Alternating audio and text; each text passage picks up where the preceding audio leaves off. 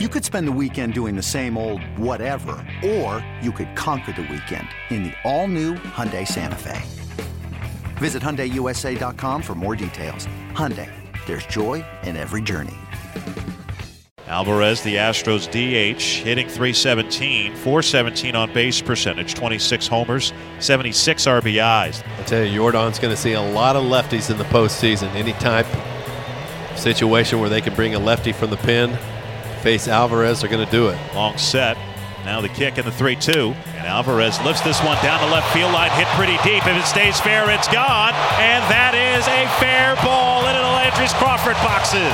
Opposite field home run for Yordan Alvarez, his 27th of the year. 4 to 1 Angels. That gives Alvarez 50 homers on the year between AAA and the big leagues.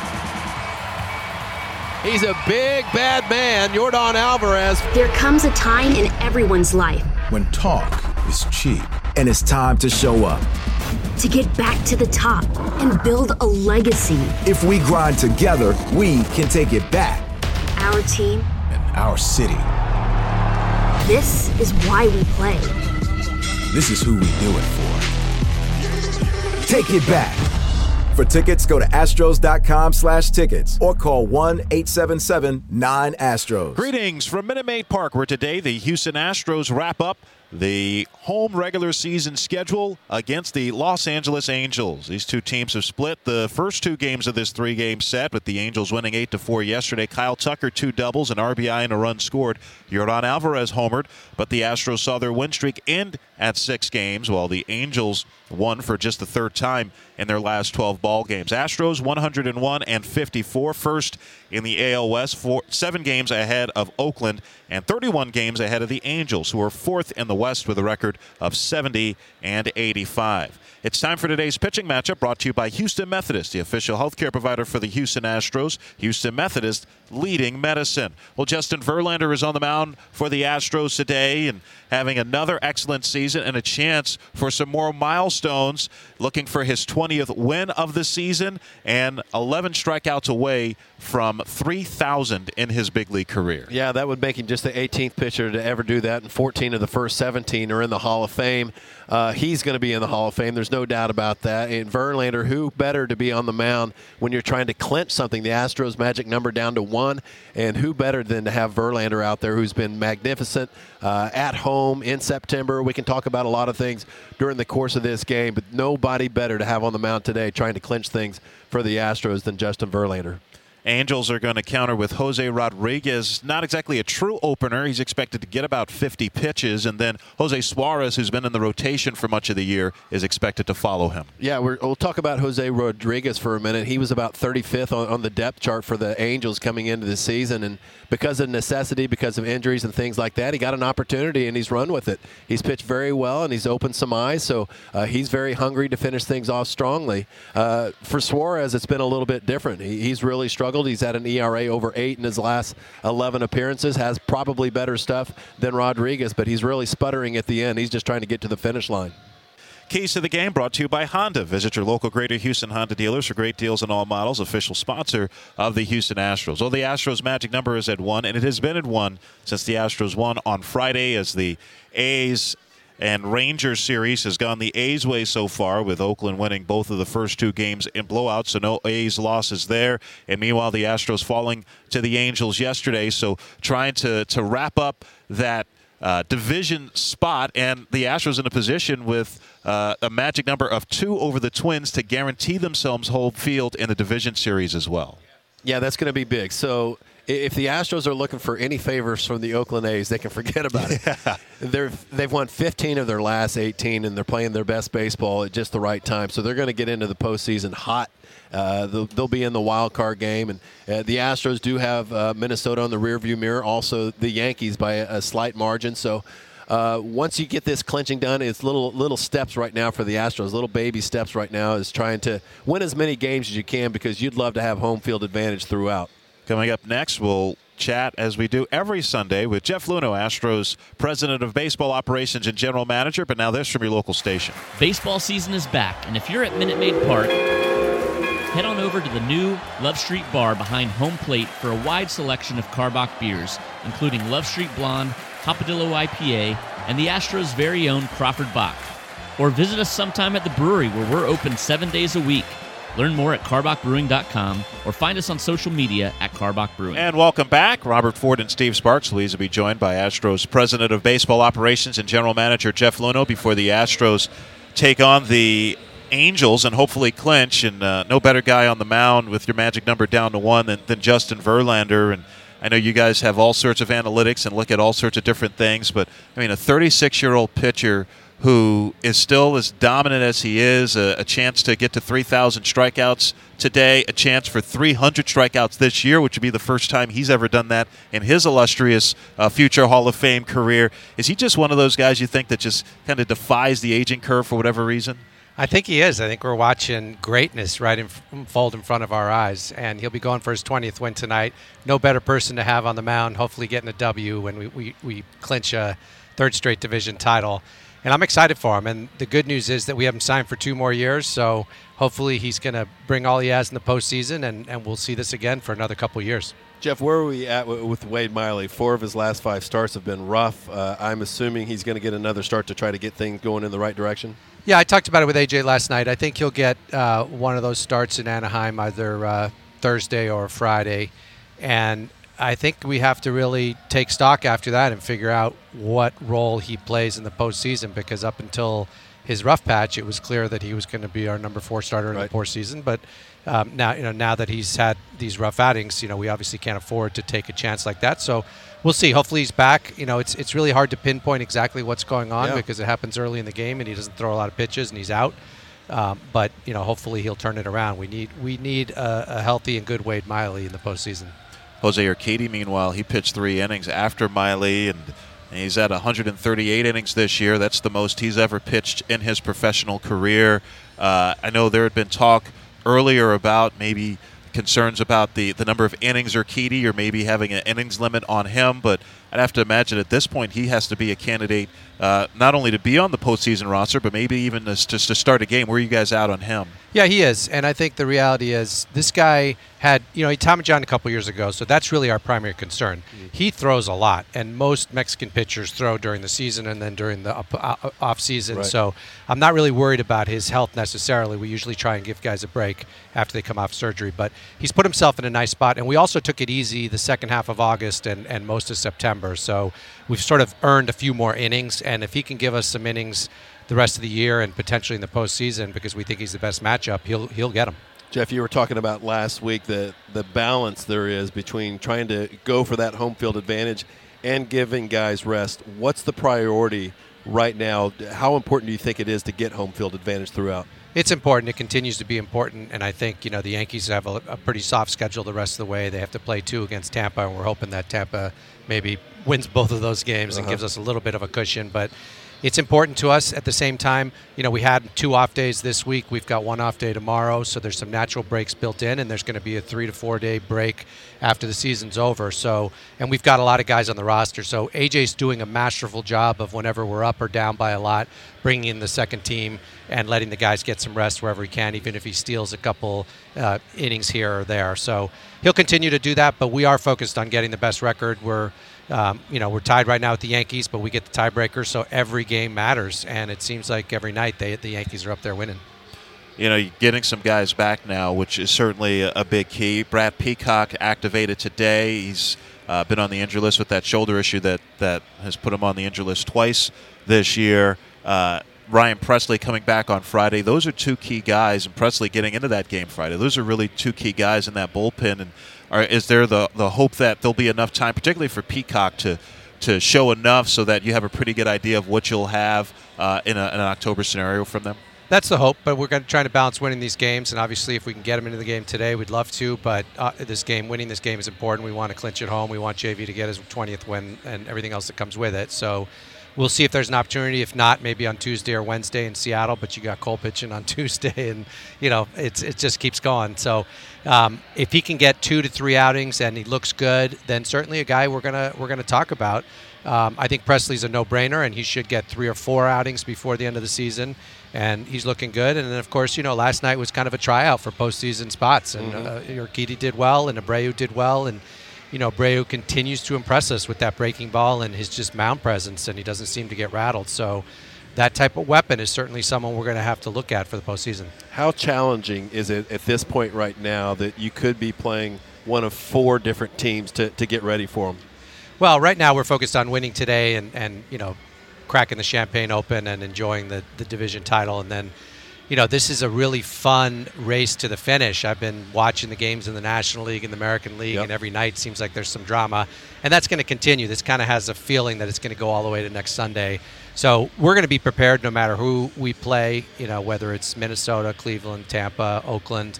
Um, everybody has their own pref list of who they'd rather play, but the reality is we just want to win the division and have home field that first round and hopefully get it second round if we we're able to, and then we'll take our chances. You got to beat them all to, to win it all. Joined by Jeff Luhnow before the Astros play the Angels in the, the final regular season home game for the Astros. And, you know, we kind of alluded to it in the last segment talking about a postseason roster. And obviously, uh, still a lot of different scenarios in terms of who you might play.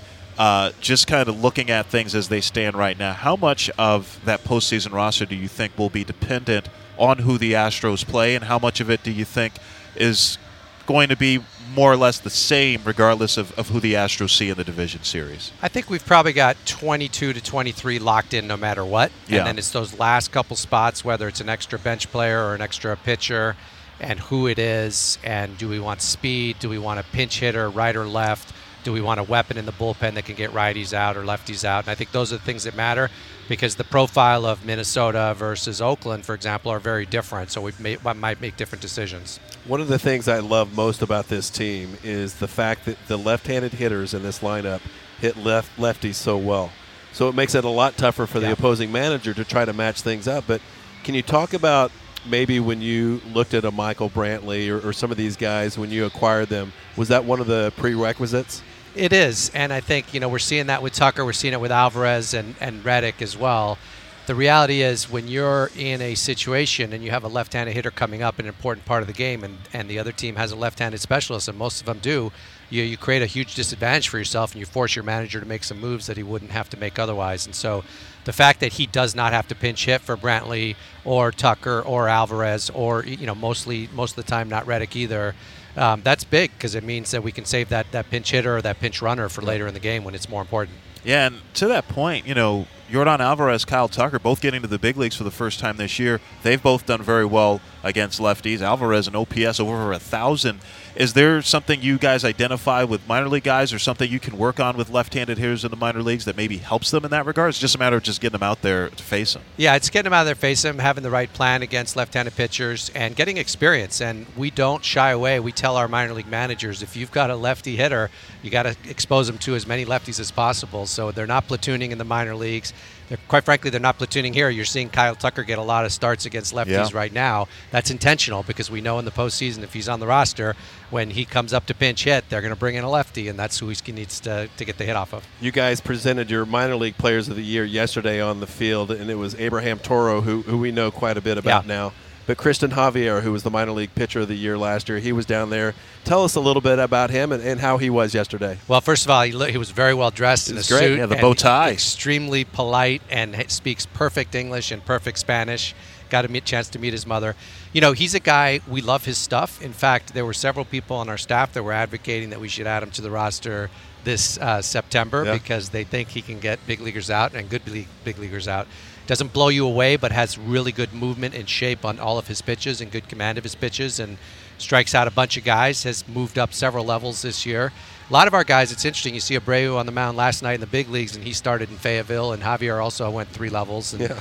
you know, these guys are moving fast through our system, and it's a testament to Pete Putila and all the coaches and, and coordinators that we have in the minor leagues that are making these guys. You know, he was not signed for a huge bonus. These are guys that are low bonus guys that, that have turned into top prospects. And if we keep churning out guys like Christian Javier, we're going to have a real bright future. Another guy you helped churn out was Patrick Sandoval, who started against the Astros yesterday for the Angels, uh, acquired in the trade uh, for Martin Maldonado. The first time you got Maldonado last year, and you know he was 11th round pick, got a huge signing bonus to forego his college commitment coming out of high school in California. What were those conversations like last year? We, you know, obviously you were trying to get uh, a catcher and trying to get Maldonado, uh, I'd imagine it had to have been tough to give up Sandoval, who was a guy who kind of like what you talked about, and it jumped several levels last year. Yeah, he had, and you know we did give him a big signing bonus out of high school, so we knew that there was a special left-handed arm there, and it took him a couple of years to develop, but once he did, uh, he hit, he was on the radar for a lot of teams, and you know it was tough. It was definitely tough to give him up. It's always tough to give up a young pitcher with upside like Patrick, but